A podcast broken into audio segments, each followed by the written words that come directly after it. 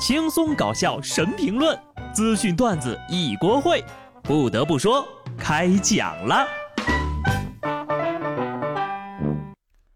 Hello，听众朋友们，大家好，这里是有趣的。不得不说，我是机智的小布。天气一冷呀，人就总是犯困。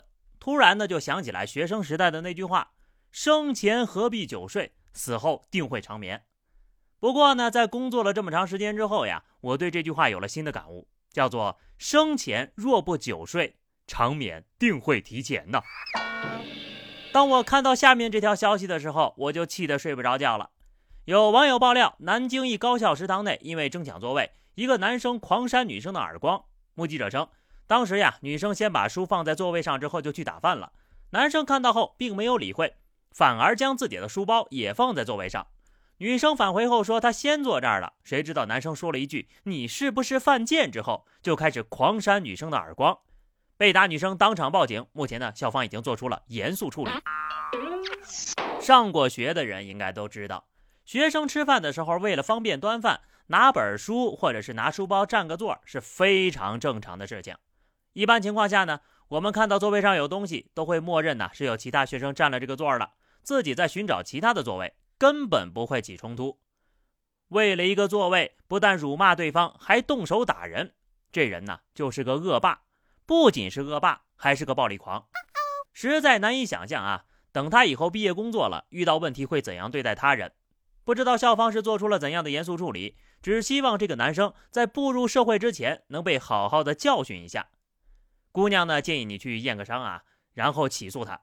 都十八岁了，是时候让他感受一下成年世界的精彩了。读大学呢，不仅是为了学知识，更要学会做个人。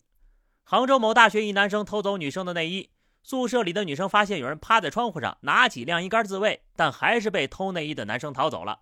目前呢，这名男生的身份还没有确认。身份尚未确认，是指不知道算不算个人吗？类似这种人呢，如果当场抓住的话。必须要给他一个大耳刮子，让他知道花儿为什么这样红。今天我发现要说的呀，都是渣男啊，不对，都是人渣。苏州常熟吴女士和男朋友陈某闹了分手，陈某为了挽回啊，就说订了海景别墅给她过生日，并将客服的微信推给了吴女士。几天之后，这客服联系吴女士，收取了三千块钱的订房保证金。两个人没多久还是分了手。吴女士联系客服退款，对方却玩起了失踪。报警之后查实，该客服就是陈某假扮的。世纪大无语了，朋友们，这人也太奇葩了吧，还能找着对象？和女朋友冷战期间非常缺钱，但不好意思向女朋友借钱，又想和好又想有钱，于是就想出这么个计谋，一箭双雕。说什么不好意思开口借钱，但是行为上已经在骗钱了。我还真没看出来，不好意思到底在哪儿？再说说分手挽回对方还要女孩子去垫付房费这个操作，这不就好比我请你吃个饭，但是饭钱你掏的那种吗？这是正常碳基生物能干出来的事儿吗？但凡动动脑子也干不出这种事儿啊！广西玉林一男子为了吸引粉丝，发布了一段弹指特效轰炸收费站的视频，很快被警方注意到，并对男子处以行政拘留十日、罚款五百元的处罚。榆林市公安局通报，男子发布的相关视频呢，造成了一定的不良社会影响。只能说，我们不能放过任何有危险的事情，就像是电信诈骗，假的要命吧，依然有那么多人相信。不知道进去之后呀，这位老哥会不会在拘留所里遇到同样前科的人，交流经验，以防再犯呢？切记啊，抓你进去是反省悔过的，不是让你进修深造的。安徽铜陵。小偷张某狱中拜师学习偷技，出狱之后呢，屡屡作案被刑拘。经查，张某曾经因为盗窃被判入狱。他出狱之后呢，想找一份正当的工作，但苦于呢无一技之长，他就想起呀，跟狱友学的倒车的技术，不用钥匙，只用接线打火就可以把车子开走了。结果屡试不爽啊，连倒了四辆三轮车。这不是去改造了，这是去深造、去进修了呀。他只是为了重返监狱进修而已，可惜学艺不精，刚出师又回来了，王者带青铜了啊，属于是。偷车技术好，销赃技术不行。这回呢，你进去再找一个销赃方面的老师吧。学好不容易，学坏一出溜。所以说呀，这孩子一定要打小就教育好呀。湖北咸宁一个小区内，两个小孩在高达二十七层的楼顶玩耍，其中有一个孩子啊，在楼顶缝隙之间来回三次立定跳远，没有任何保护措施。拍摄者称自己看到这幕呀，都被吓得腿软了，立马给物业打了电话。随后呢，物业人员带小孩带下楼，并进行了批评教育。像我这种恐高的人呢，看到视频都快要抽过去了。这是两次只能成功的立定跳远。什么叫初生牛犊不怕虎呢？这俩小牛犊子呀，比虎还虎呢！站在那么高的地方，居然脚都不抖。两个小朋友可以说是跑酷界的未来栋梁了。如果回家腿没有被打断的话，我已经预想到这两位小朋友将要面对的事情了。家长领回家，扫帚打开花。这事儿呢，家长是有责任的，孩子有责任，物业也有责任。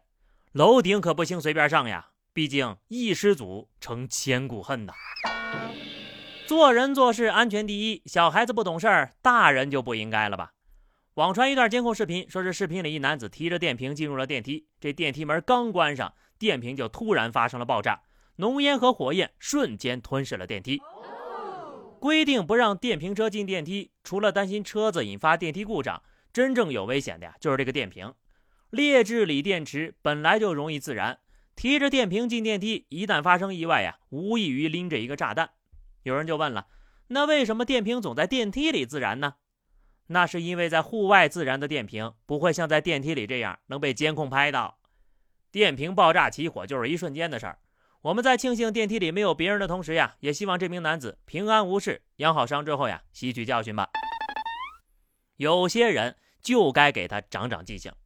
福建宁德一女子掉入水井，点名要求消防员救援，又表示呢要人家消防员把手洗干净了才能拉她上来。前后几番折腾啊，最终消防员在该女子探出井口半身的时候，迅速将其抱住，才成功救出。我也支持消防员，首先洗干净了，再把女子拉上来，干脆就回去洗个澡，好好休息几天，让这女的呀在井底等上一个星期吧。等消防员休息够了，再来救人。对付这种人呢，就应该井盖一盖，等他什么时候想通了，什么时候呀，再把他给拉上来。好了，那么以上就是本期节目的全部内容了。关注微信公众号 DJ 小布，或者加入 QQ 群二零六五三二七九二零六五三二七九，来和小布聊聊人生吧。下期不得不说，我们不见不散，拜拜。